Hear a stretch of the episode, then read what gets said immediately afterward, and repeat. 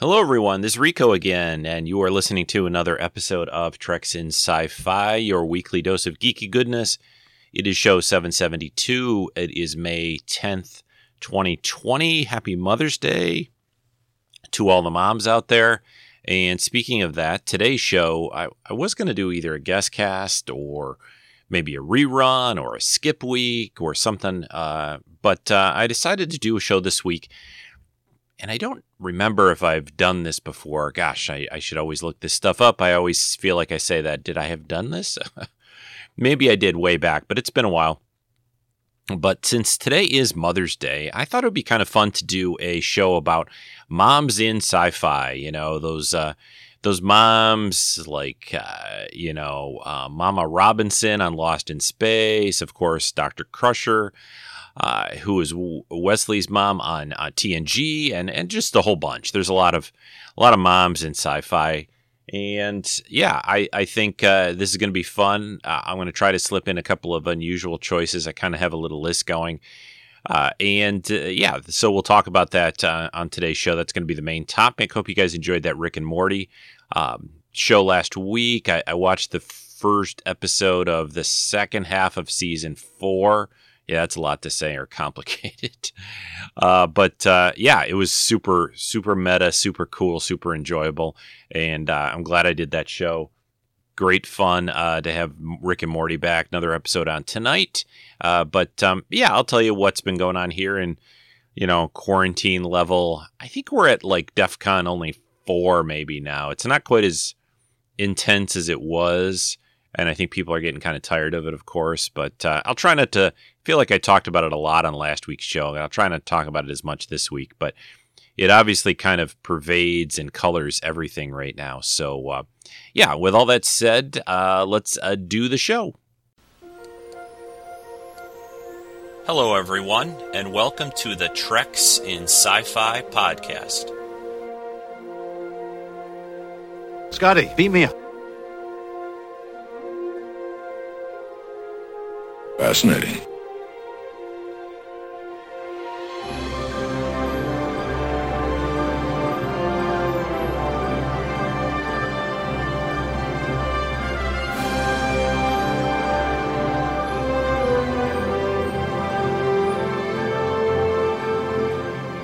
Stand by to receive our transmission.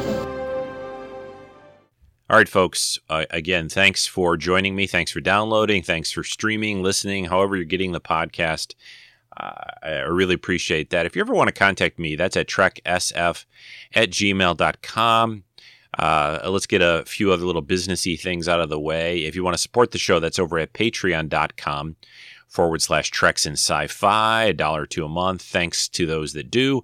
Appreciate that. Uh, and whatever you guys can do, I know it's a, a, rough time for some people these these days. Totally understand that. And but um, if you'd like to support the show, that's the easiest and best way to do it. It's it's very automatic, very easy. Patreon.com forward slash treks and sci-fi. And another thing I don't mention that often on the show. Uh, obviously, there's a Facebook group uh, search for Treks and Sci-Fi on Facebook, and you'll find it. Uh, if you ever need a direct link to it, uh, there is one on on the main TreksandSci-Fi.com webpage where I post notes from all the podcasts. The other thing I wanted to point out specifically, two things. Um, mostly, I guess the um, I, I, use Instagram. Instagram is uh, I use it for the show. I use it for things that I'm doing uh, when I'm traveling. Uh, but anyway, my Instagram handle name thing is is Rico underscore D, as in my last name Dosty. So D as in dog. Uh, so Rico underscore, you know that underscore line, not the dash, but underscore D. Um, that's my Instagram uh, thing, and I'd like to get some more people following on there. I, I feel like I post some pretty fun, cool stuff, and uh, usually uh, post pictures of new collectibles I get. Definitely, the thing I've been posting a lot about that I wanted to talk about is, I think I've mentioned it, but during this time, uh, Lynn and I have been building this uh, mega block, which is very much like Legos. Uh, Enterprise, the original Enterprise, yeah, no, no bloody A, B, C, D, or E so we've been working on that. I guess probably it took us about three weeks of a little building each day. Uh, some I, we didn't do every day. We skipped a few days here and there, but uh, I think that was about what it took. And we finally finished it. Finished it up uh, yesterday, and it's super cool. I got some pictures up on the Facebook group. I put some on Instagram. Uh, it, it's it's it's a lot more cool and impressive than I thought it would be. I mean, I thought it would be neat. Uh, it's pretty big too. It's like studio scale size, just a little smaller than my Master Replicas Enterprise. I think maybe not even that much. Just just a smidge smaller. I'd say maybe it's about 28 inches long in length total or so. It's got a nice base. Um, we only ended up with one tiny piece missing that we could not find in the. In, it's got over 3,000 parts.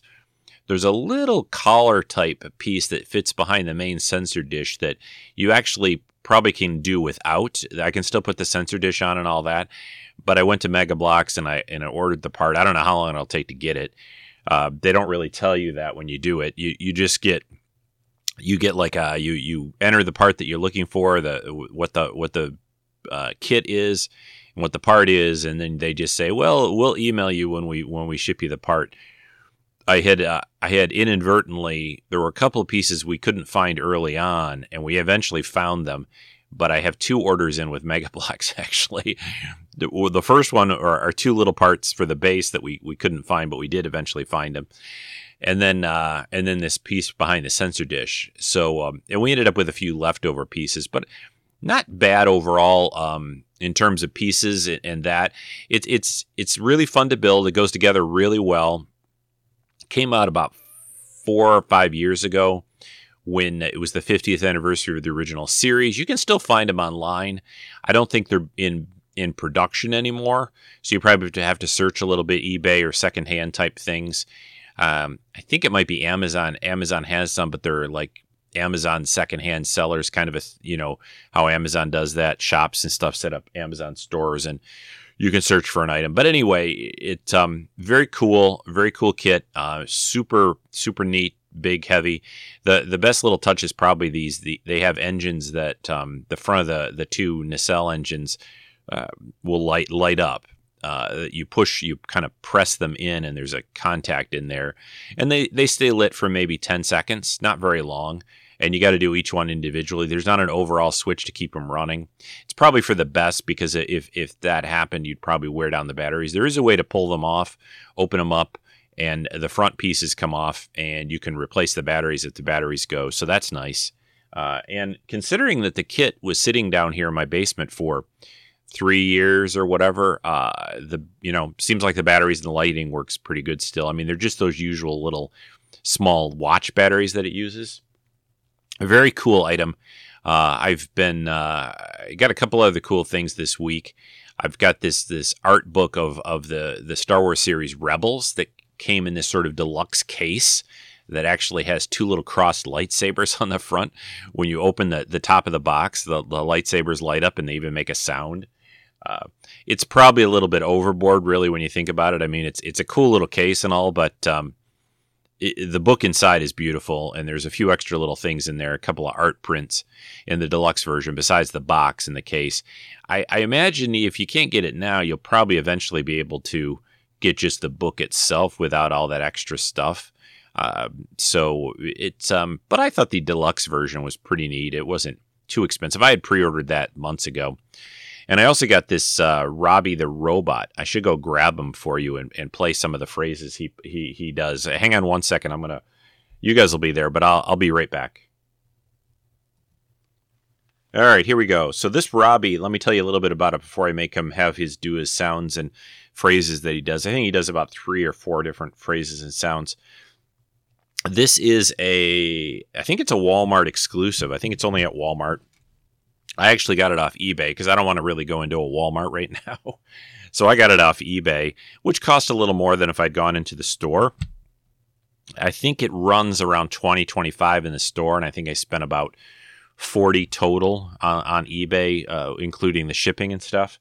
Which you know that wasn't that big of a deal, uh, you know, or too bad really. I mean, I, I get it, and I, I just didn't want to go into a into a Walmart. The other thing that I noticed when I looked online at Walmart, uh, you can sort of see things. They wouldn't. Uh, this isn't something you could order when I tried, at least off Walmart, and have them ship it to you. But it looked like there was a little bit of. Um, at least the WalMarts around me didn't really have a lot. There was one probably like an hour away, a Walmart that had some. So, a long story short, or whatever. Um, I decided to go with eBay. Got it. I really wanted it. I love Forbidden Planet. Uh, it's a classic sci-fi film.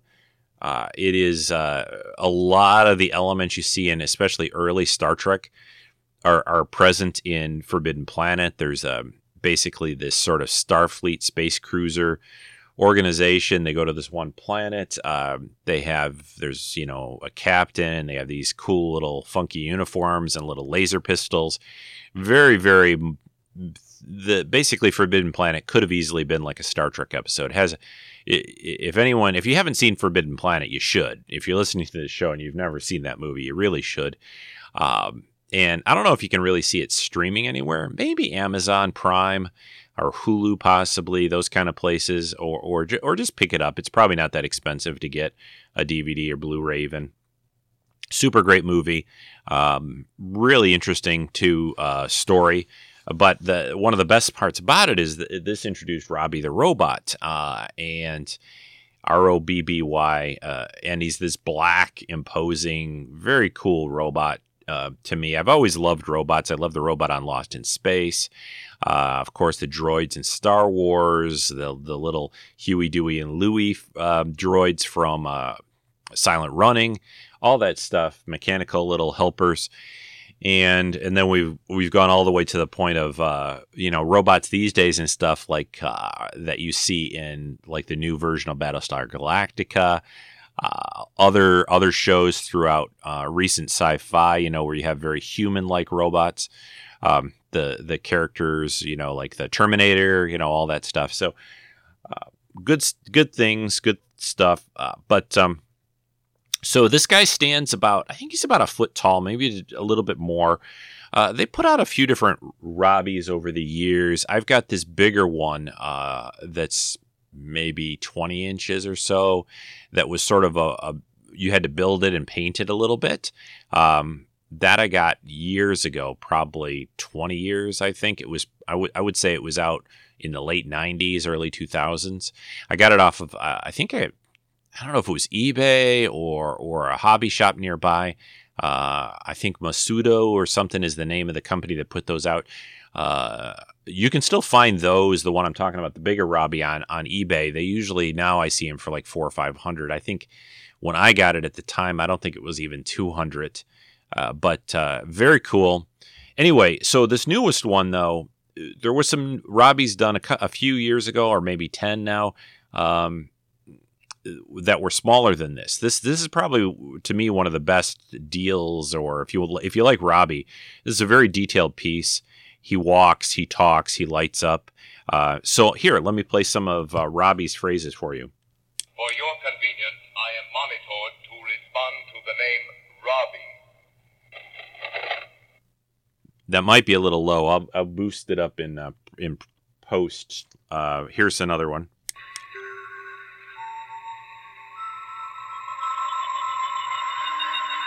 just music. Welcome to Altair 4, gentlemen. I am to transport you to the residence. For your convenience, I am to respond to the name Robbie. Yeah, I think the sound uh, quality, the sound quality and the level, the level is actually really loud. You might not notice that or you know think that on the on the um, podcast microphone and all, but it's really good. He lights up. Uh, there's some YouTube videos. Some people have done some modifications on this. I might attempt.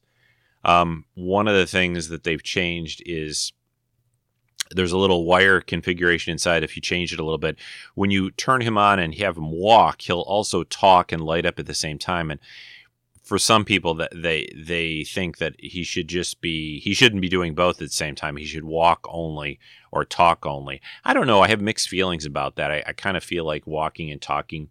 Robbie should be able to do that. Uh, but uh, but I get it. Uh, there's a few other they've uh, opened up the dome and, and given the the paint a, a little bit better detail. Uh, I don't know how easy it is to get that dome off, you know, his his top. But uh, I might play around with that a bit. What I what I'd probably like to do is leave one like this, you know, factory made, and and get another one sometime. Maybe when I I feel like going into a Walmart, they'll still be around. Um, I think there's also another robot out there, Iron Giant. I think right now at Walmart. So so check your WalMarts if you're a fan of Robbie. If you're a fan of um, a Forbidden Planet. Uh, this is a great piece. Super happy I, I picked it up uh, off eBay, and you know it'll it probably will still be at at uh, WalMarts for a while, depending on where you live, either Walmart in your area and all. But uh, yeah, so uh, those are some of my recent acquisitions. I have um, a couple other things coming soon. Uh, I I've been picking up a lot of these movie art books. Uh, from uh, recent films that I've liked. I, have got some from the st- recent Star Wars movies. I got one from Ready Player One. Uh, I've also been reading more comic collections right uh, lately because of, um, of course, new comics aren't. There's a few digital comics coming out from DC, but nothing really new printed uh, for a while now. But um, so anyway, so that's the situation there. Um, yeah and uh, been watching my normal uh, television stuff uh, and movies. Uh, seasons are kind of winding down. I think we've got the final episode of of the Flash this week. There's still a few more. I think a Supergirl, Batwoman, uh, DC Le- Legends of Tomorrow. Or still got a few episodes left. Maybe not even a few. Maybe only a couple. I watched Riverdale with Archie and them. That that finished up its season. You know, a lot of these shows got cut short because of the virus and it, it, it's sort of weird how they're ending some of them. Like I, you could tell, I feel like you could kind of tell with with Riverdale with the Archie show uh, that they wanted to do a little bit more this season. I think they ended at like episode 18, and usually they go to like 20 or 21. I think they got cut short. Every all of them got cut short a couple episodes at least. Now, I'm hearing different things. Like some of these shows will pick up you know, and sort of finish the whatever the story threads are and storylines are when they do the new season, or they may just tack on a couple of episodes and then that'll be part of the last season. I don't know. It's all confusing, really, in a way. It's it's weird. It's too bad. Um, you know, most of these TV shows that I watch are are these arc type shows. They're not like TNG used to be, where it was mostly single episodes. So they get themselves into a little bit of a situation where when stuff like this happens, you can't really just sort of well go, okay, we're stopping. We're going to finish this episode and then we're going to be done. Um, and they're not uh, like a talk show or even Saturday Night Live has been trying to do these remote shows. There's no way to do these shows and not, you know, not have people together in the same room. It would be weird. Although I swear that I noticed um, one of the recent, the the most recent, I think, Supergirl episodes, which was a lot about Lex Luthor um, and his plans and his in the way he was doing things. I, I swear that episode looked like it was sort of done with this in mind because of there's not a lot of it's a lot of flashback stuff. There's a, lot of flashbacks and other things going on, so it's it's a little bit of a weird episode. It doesn't feature Supergirl a lot, truthfully. Um, but uh, I, it was very much seem, seemed to me if it would have been the last episode of the season, I would have said, okay, that makes sense. They tried to do something here uh, with with the limited um, filming that they could do and and whatever. But um, but yeah, I'm hoping that everything gets back to normal. That we get, you know, Lynn, uh, my wife is is excited because they're bringing NASCAR back next weekend. I, I think we're getting there. We're getting there. Um, oh, I watched a um, pretty good movie last night, a good one. I enjoyed it a lot. It um, it just came out. Uh, it's a Justice League Dark Apokolips or Apokolips War. I forget the exact name of it. it it's the latest of the DC animated movies. Uh, it is a story about basically the Justice League and all of the various Justice League extended family members, I'll call them, uh, fighting Darkseid. Um, and uh, on on oh, I don't want to say too much. It's it's really good though. I really like this one a lot. Um, there there's some pretty bad stuff that happens to the Justice League in this movie. Uh, it's it's it's also a, a, one of there's a group of the DC animated movies that end up being what I call a little more adult. Um, there's a little bit more language in this. There, there's even some sexual, like nothing obviously heavy, but there's a little bit of a little a little more of that kind of stuff than, um, and even that's pretty pretty mild. Uh, the language is probably the biggest thing. Um, I think they dropped the f bomb a couple times in it, if I remember right. So, uh, but hey, so does so does Picard now, right? So, which is fine. I mean, that's it's fine. I, I don't I really don't have that much trouble with the language in shows these days. I mean, it's I think about it like this: if if television for for decades had not had a language restriction, you know, they were able to put warnings up and just do whatever they want. No one would be basically reacting because everyone would have always done. This is how a lot of people. This is how people talk. Whether they, you know, people feel like in the future in Star Trek that we will evolve to, or I don't even know if you can use say the word evolve, uh, but that that that we will go past using using you know, you know, curse words and stuff. I, I don't really quite buy that. I think that's always going to happen. I think, I think the trick is to use them carefully, judiciously. That you know, you don't, you don't have, uh, you don't have them, you know, f f this, f that, all uh, every five seconds, right? Um, I think you have to be a little careful about that. Um, then it just becomes ridiculous. I, I uh, the thing that always comes to mind to me, there was this kid in my neighborhood growing up is probably when I was about 12, maybe, uh, who just cursed like like every other word out of his mouth. And I'd never met anyone like that at that time. I, I'd never met anybody that talked like that.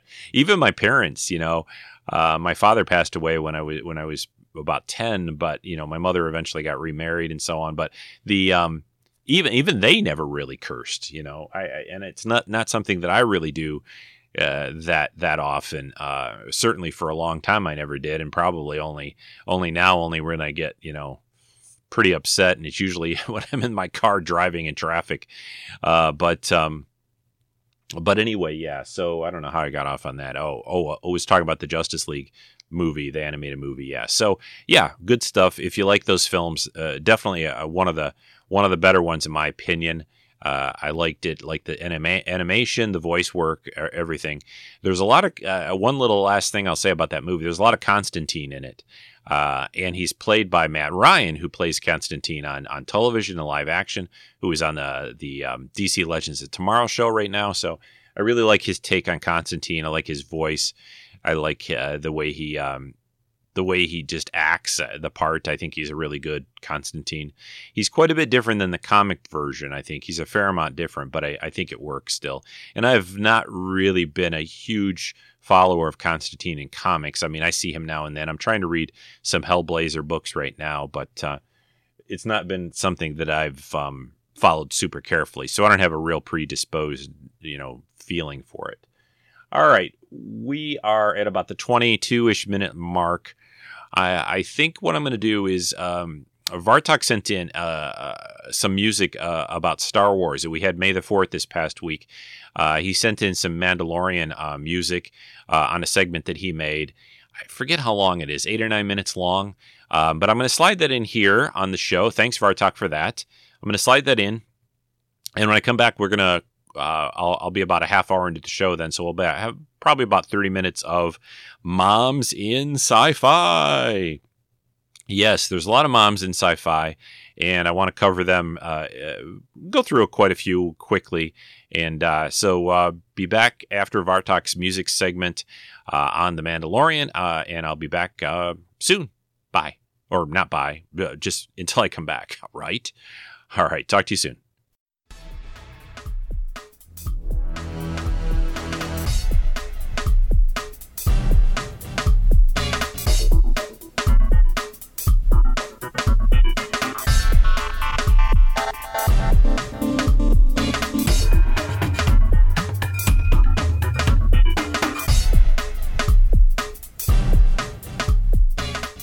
Everyone, this is Bartok again with another Treks and Sci-Fi music moment.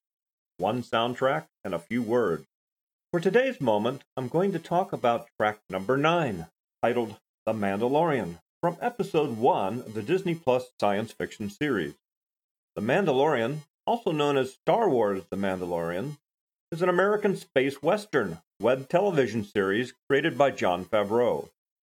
It is the first live action series in the Star Wars franchise after the release of a number of animated series.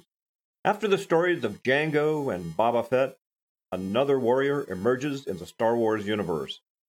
The Mandalorian is set five years after the fall of the Empire and before the emergence of the First Order.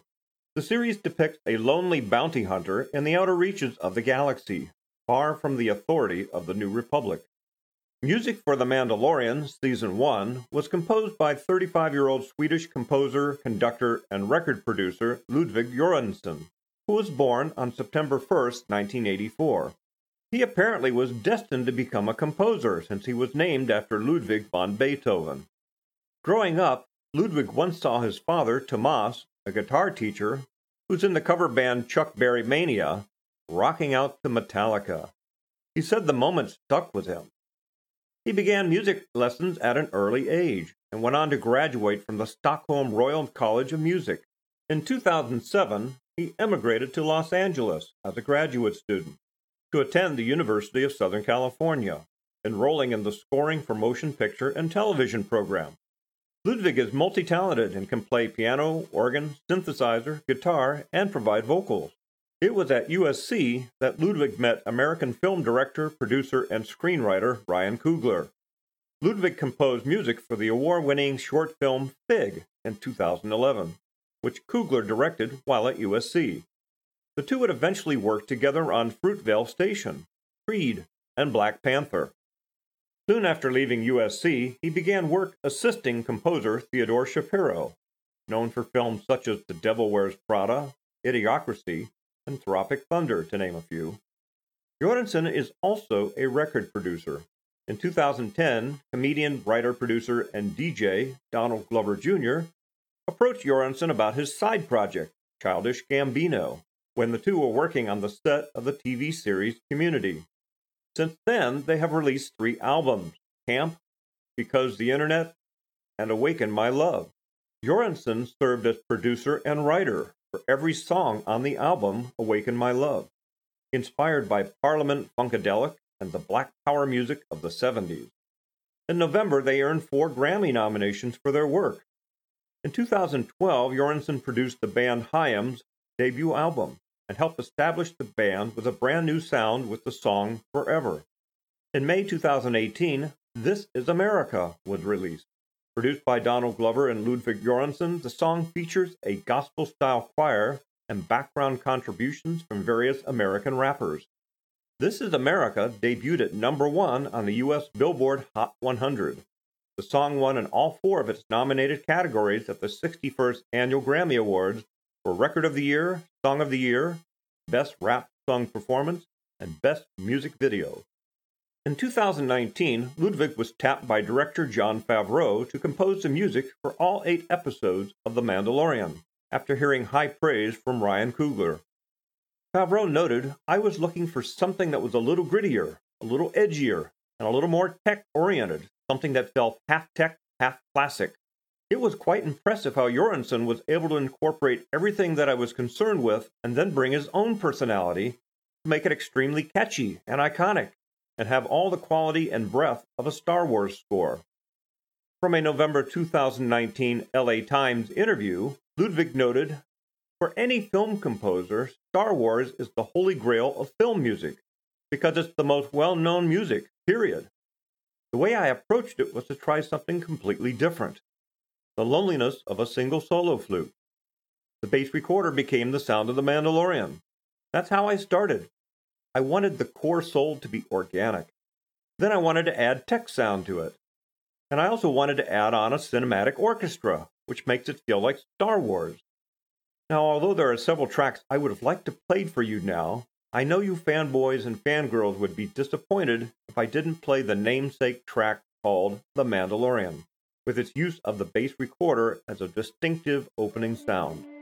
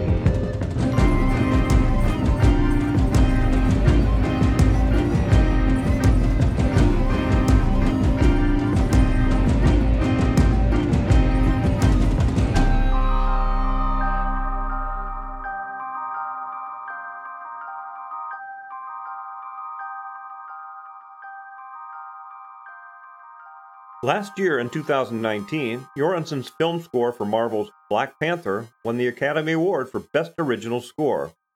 So we can hope to continue to hear more about Ludwig Göransson for years to come. I know I am looking forward to hearing more of his scores. You can purchase all eight albums to The Mandalorian on iTunes, one for each episode, for $8.99 each. Ludwig Göransson married American violinist Serena McKinney in 2018, and their son Apollo was born just last year. Gee, I guess Apollo is destined to become a boxer? Uh, but then Apollo was also the Greek god of music. The Mandalorian Season 2 is currently scheduled for release in October of this year. Production on the show has finished, and the Lucasfilm effects wizards are now presumably completing the show. Well, I hope you enjoyed this music and sci fi music moment, and now back to you, Rico. All right, thanks, Vartok, for that music from The Mandalorian. Uh, a lot of things coming out about The Mandalorian lately. Uh, we're uh, supposedly going to get Boba Fett in it. We're going to get uh, Ahsoka Tano uh, a, a, live action version of Ahsoka. Boba Fett's going to be back. Uh, uh, yeah, so in season two, which the I thought that they basically finished filming season two. Although I guess these announcements could be coming out after filming all this stuff. Who knows? I don't know. The uh, Ahsoka one's, I think, pretty confirmed. Uh, the uh, which, uh, and by the way, Clone Wars ended this past week uh, on May the 4th and was very, very good. Uh, really cool last episode. Great series. Uh, but um, yeah, so that's that's what's going on in the, in the world of Star Wars. Oh, they did announce another Star Wars movie or a new movie with the guy who uh, directed, and I can't pronounce this guy's name, Taki Takiki Watiti, whatever. That's terrible. That's not even close. He directed Thor Ragnarok, which is which is probably to me the best Thor movie of the Thor uh, individual films. And he he did this movie Jojo Rabbit. Uh, so they're giving him a Star Wars movie. Yeah, I I think he's great. Uh, I think he's really good at mixing a little bit of comedy in with drama. Uh, and and Star Wars has always had that. Uh, so I think that's a that's a good fit, really, truthfully, and hopefully they'll give um, some creative flexibility to these people. I I think you know they've never really even even Rogue One, even the Solo movie. Tr- think about this. In in Star Wars started in you know in theaters in '77, so what is that now? Forty three years ago, basically and we've never really had a non sort of movie outside of the basic story of the Skywalkers. Even Rogue One involved that. Uh, it was probably the furthest away from them, uh, but um, it was still connected to the story. So I, I think, it, you know, if whatever they do with these movies, if they're completely outside of the known stuff that we've we've always dealt with with Star Wars, whether they're set um, in the distant past or in the future from after that happens, uh, uh, you know, Rise of Skywalker, you know, far from that. I, I don't know. I mean, I, I truly doubt we're, we've seen the last of Rey, uh, of Poe and Finn. I, I, I have a feeling that if I was running the franchise, I would let five or 10 years go by, uh, let them age up a little bit, and, th- and then rejoin those people with like episodes maybe not make it episodes, you know, 10, 11, and 12. I, I think that they could start a new saga uh, with a new threat.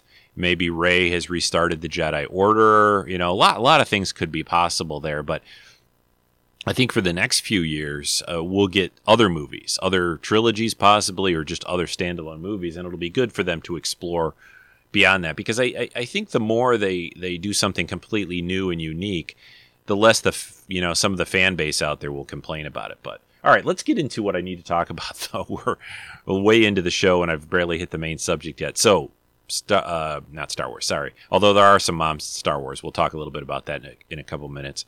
But I want to start with Star Trek because Beverly Crusher is to me, you know, one of the one of the first names that pops into my mind when when um, you think about moms in in sci-fi for one, she's she's basically you know the only one we ever got right. I mean, Kate Mulgrew in, Voyager was kind of a, in a way a mother figure to Seven of Nine and, and, that show. Um, but and, and, we had a good father role figure in, in Sisko in Deep Space Nine. but but a true mom in in Trek has been pretty pretty limited, and and and Beverly Crusher I think is the is the biggest one, right? That we've ever we've ever seen. I mean, you know, Sisko had a wife, and and eventually Cassidy Yates came around, but. Um, but Beverly Crusher, with Wesley as her son, being on TNG when they introduced this concept of families would be uh, part of the the makeup of the crew and and, and the characters, and and they had Wesley there, and of course Wesley gets picked on a lot, you know, shut up Wesley and all that. But uh, but I think um, I, I do think that that was a good relationship. I thought it was really, you know, you've got a situation there where she had lost her husband uh, under Picard's command. You know, the the the um, the whole situation with being a single mom. I think it was was very identifiable, obviously, to a lot of people. I was trying to I was searching through YouTube um, a little bit, trying to find some good clips. It's a little tricky to find them.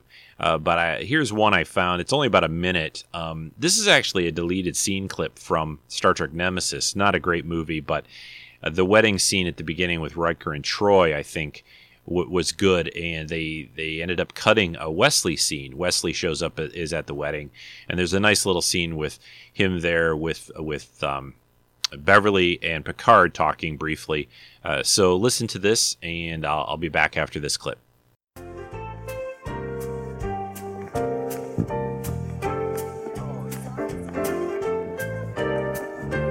Sort of like losing a son and gaining an empath, isn't it? You're being a big help. Listen, if you start tearing up, I promise I'll beam you out immediately. Thank you. Mom. Captain. Wesley, it's good to see you in uniform again. Thank you, sir. Suits him, doesn't it? You're looking forward to serving on the Titan? I am very much. I have the night duty shift in engineering, and we have a double refracting warp core matrix with twin intermix chambers. Would you excuse me for a moment? I'll see you later.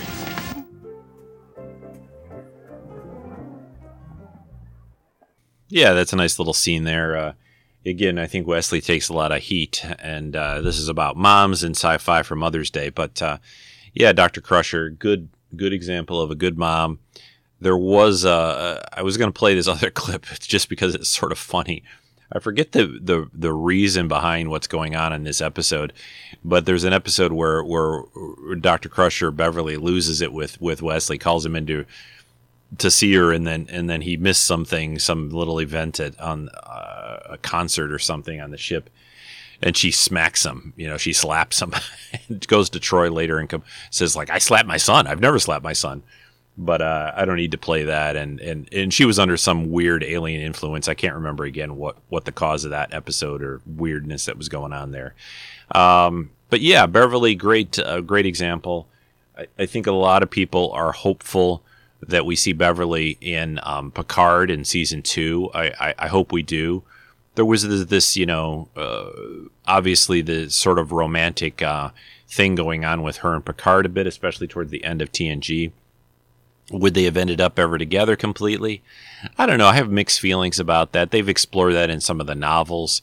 I, I, I like them together a little bit, but I also feel like I feel like they had they had been such good friends for a long time, you know that that I think it's an in, I think it's a little bit interesting and maybe a little bit strange when you're you're that like a you have a female if you're a guy if you have a female friend or your woman have a male friend and you you're friends for just years and years and years and for it to get romantic after that point I, I don't know it always seems a little contrived somewhat to me. I, I don't know how much that ever really happens. I guess it does. It certainly does in real life, but um, but uh, yeah, we'll see if she shows up in Picard, and he's obviously not with her. Uh, he, she wasn't living with him in France, uh, you know, on at his vineyard. So uh, they're not, uh, you know, were they together for some period of time, and then they're now they're not. Uh, but I, I, I, do hope that they connect up in some way, that they meet up and have some uh, resolution or talk about what what's been going on with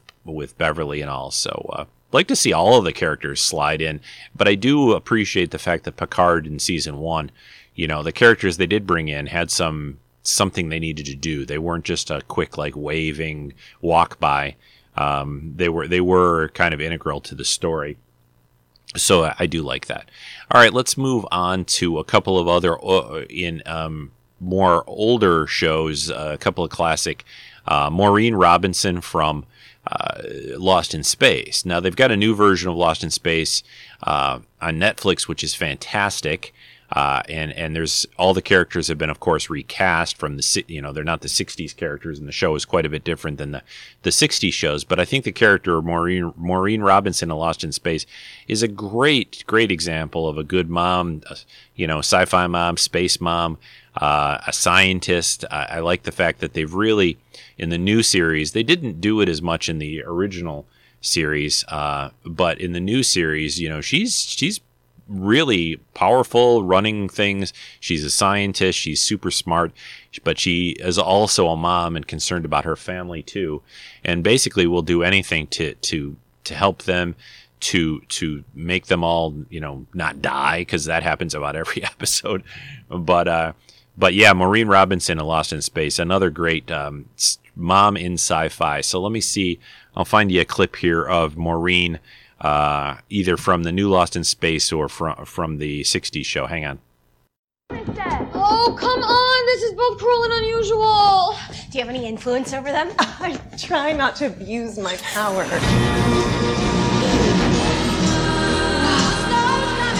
This was your top secret project? It was easier getting a tree from a lot in Glendale. This is the glowing moss from the shore. Look. Kind of reminds you of you know who. Mm-hmm. Maybe a little. Happy holidays, everybody. Hey, you look different. Yeah, he finally showered. Oh, smell good for Santa. Can we open presents? Yes. I want to go first. I want to go first. Okay, you guys, this right here is my very last bottle of whiskey. I want you to have it in case of an emergency. We haven't had one of those in a while. Do we have to wait that long? Hey, Will. Merry Christmas, buddy. Thanks, Dad. Present time. Let's do this. Come on.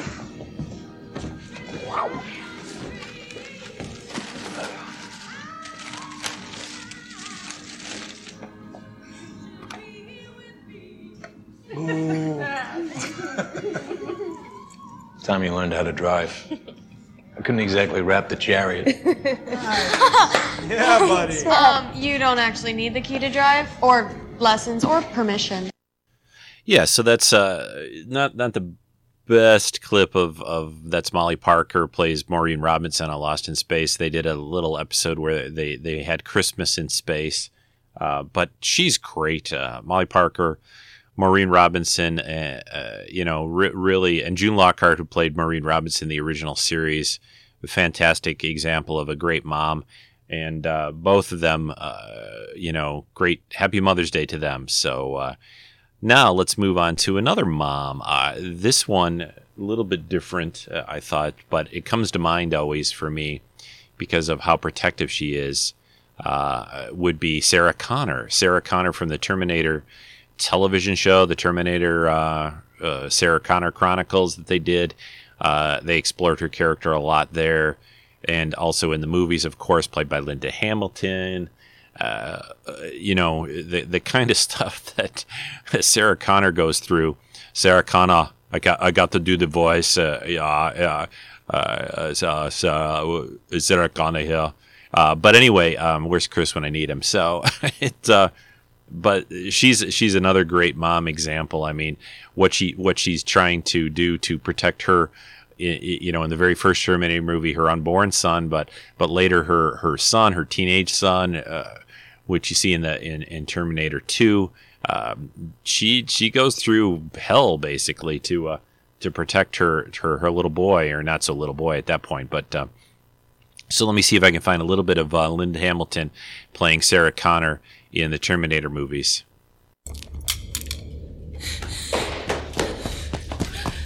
Mom, are you okay? Mom!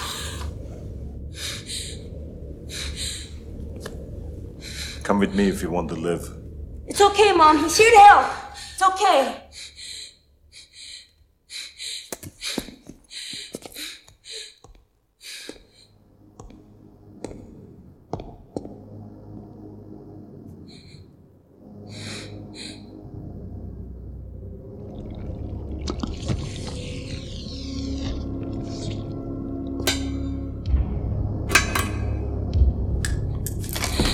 Go!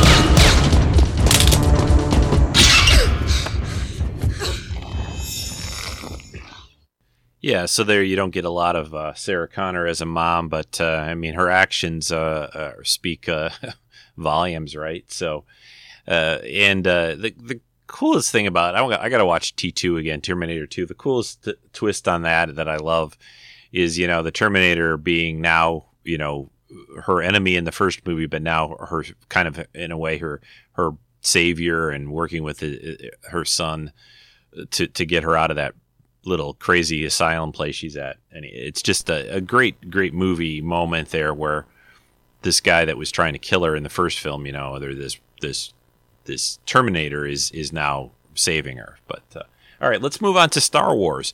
Princess Leia, of course, uh, is uh, you know we don't unfortunately we don't really get to see her much as a mom in a way, although she's sort of a mom to the rebellion later, especially when she gets older. Um, but in um, the Force Awakened, you get a little bit of a sense of it. Uh, and you know, she, they, you know, of course, her and Han had the, the, their son Ben, or Kylo Ren, uh, and you know, I hope this isn't spoilers anymore or anything, but everybody knows how this all turns out, or if people wanted to know, they should know by now how it all goes. But, uh, but I, I have the feeling that you know that that Princess Leia and she would have been a, or was a great mother to to Ben uh, but of course, being seduced to the dark side and all that jazz in Star Wars is brings its own problems. But what what I like about this, I'm going to play this little scene here from uh, The Force Awakens for you. That I like about this is she sort of recognizes that um, that that maybe uh, while while Luke, you know, kind of lost lost Ben, you know, to the dark side. Uh, but but she sends Han basically. You know, she thinks that her, his father. They think he, she thinks that Han can get through to Kylo, and eventually, I think, truthfully, especially the scene they have in the last film, uh, Leia understands her son and understands that Han actually could probably maybe you know, in a way, get through to him, uh, maybe more than she can, or certainly can help. And and she def- definitely gets through to him as well in the in the last movie through the Force. So, um, but here is a little clip of uh, the Force Awakens, a little bit of a scene with uh, Han and Leia talking about Ben. Princesses. I'm trying to be helpful. when did that ever help? And don't say the Death Star. Hey. We lost our son. Forever.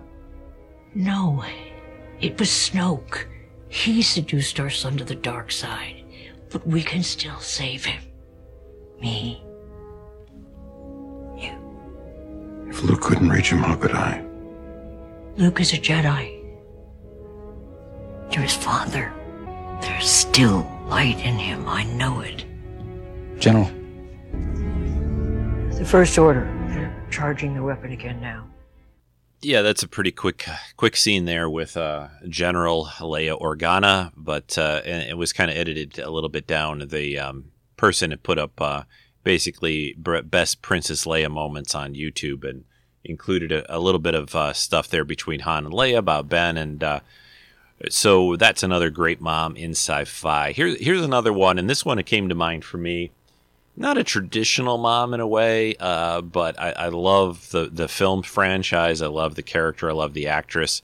Uh, but Sigourney Weaver as Ripley uh, was definitely a mom to to uh, well, even in the first film, I feel like kind of played the you know a little bit of a mom role, but definitely in Aliens when when um, she finds the little girl Newt, uh, and in the the final scene, uh, you know, she goes back to to save Newt is is a classic.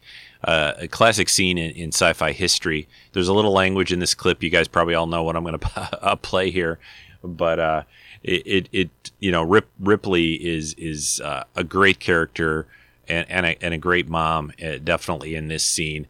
Uh, you know, Newt, this this this little girl that she finds is not even her daughter, but she'll she'll do anything to to to save her, to rescue her and, and, and puts her own life on the line. So uh, yeah, here's a here's a clip from Aliens uh, with uh, with Ripley.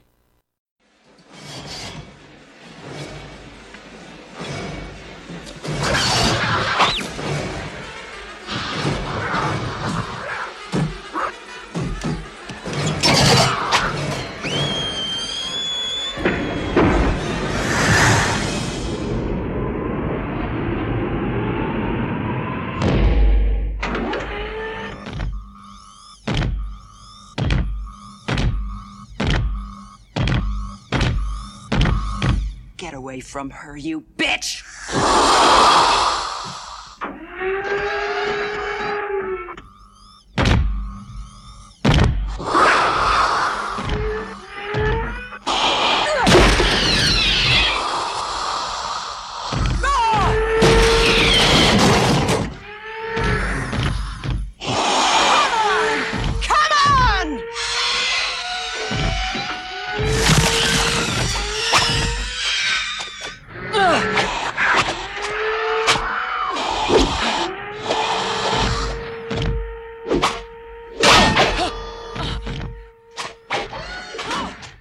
Yeah, so there you see a little bit of uh, Ripley in her mama role as uh, protector of Newt in her in her big suit and uh, fighting the mama alien.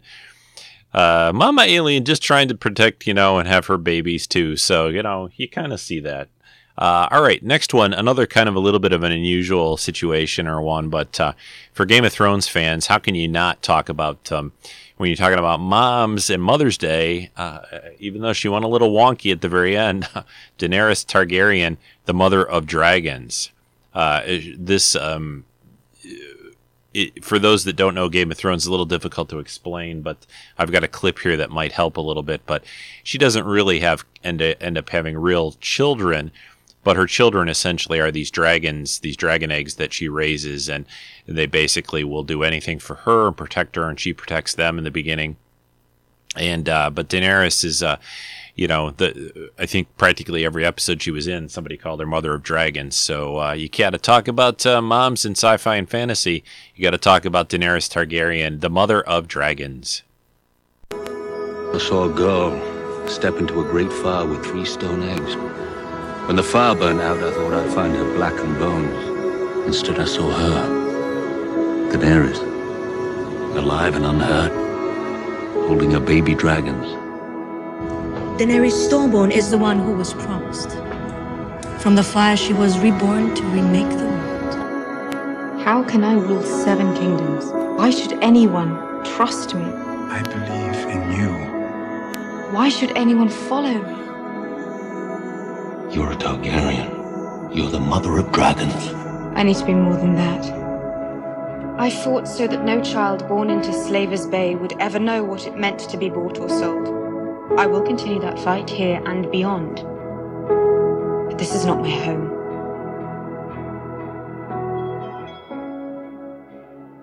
What do you pray for, Sir Jorah? Home. I pray for home. Okay, well, uh, slowly winding this down a little bit. I, that was uh, again with about Daenerys, Mother of Dragons from Game of Thrones. Uh, I wanted to talk about. We'll just do one more. This is, of course, just a quickie list of moms in sci-fi and fantasy. Not, uh, not at all, all encompassing by any means. The ones that pop into my mind. Uh, but I got to talk about Molly Weasley from the Harry Potter series. You know, a, a, great character, great mom. Um, Ron's mom, and uh, you know, there's a there's a great uh, clip here that I'm going to play for you. This is near the um, near the end of the series when Molly Weasley is fighting Bellatrix, uh, and yeah, I think it just shows a little bit about her character. And uh, the the Weasleys, a great family in in the Harry Potter series. And uh, Molly Weasley, don't mess with her if you come at her kids. so watch this, or li- not watch, listen to this, and we'll come back, or I'll come back and wrap up the show.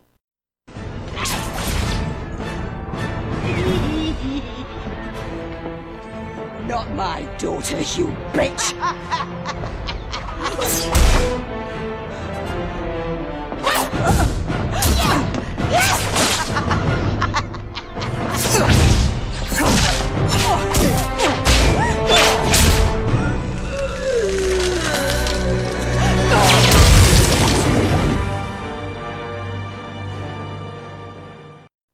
yeah, there you go. Uh, Bellatrix, uh, you're in trouble and you're gone. So if you haven't, if you don't know that, you know, that, that movie's been out and that book's been out for more than a decade, I think, easily. Yeah, 10 years or more. So, all right. So there is a quick uh, Mother's Day uh, roundup of moms in sci fi and fantasy. And yeah, I think, uh, you know, everybody loves their moms and, and they, they'll do anything for their kids. And, uh, but again, I thought it was a fun thing to do for today um, on Mother's Day. So thanks everyone for listening. Really appreciate it. I hope you guys are all staying safe and and you know under your whatever level of confinement you're doing wherever you happen to be. Uh, do the best you can with that. I, I hope everybody's okay. Uh, the biggest biggest thing I say every day that I get up and to Lynn and to my family and friends is that if we're all still healthy, that's the that's the only thing that matters. I don't care if my hair is growing down to my my waist and and uh, and so forth. So I you know whatever we can all put up with all these other little things. I, I keep seeing posts of people saying you know you think you had it rough you know back in my time, kitty kids and people or whatever. I mean it, it's if this is just for a few months of time, and, and I think we'll all survive, you know, the the best we can, and and uh, it just uh, stay safe, be careful. Um, you can't be careful enough, I don't think, right now. Try not to try not to uh, do anything you don't need to do. I guess is the way I look at it. Uh, but um, take care, everyone. Thanks for listening to Treks and Sci-Fi this week. Uh, next week should be a guest cast. Hopefully, I'm, I'm trying to get Mark to do another classic sci-fi film and I'll be back in a couple of weeks with a with another show uh, for all of you. I think actually I'm going to do a vidcast towards the end of this month. I think. Um, yeah, I think that will be in two weeks. I think that's Memorial Day weekend in two weeks. Gosh, it is. So yeah, I'm going to do a, a, a, vidcast that weekend. I think so. Uh, that should be fun. I think I'm going to cover uh, what's what's coming in movies whenever movie theaters get back going uh, towards the end of the year, fall and the end of the year we'll kind of preview the upcoming movies, which I normally would be doing an upcoming summer movie preview, but I guess we're going to do an upcoming fall fall to winter movie preview. Uh, I think that's what I'm going to talk about uh, on the Memorial Day vidcast. So take care, folks. Uh, I'll talk to you again soon. Bye.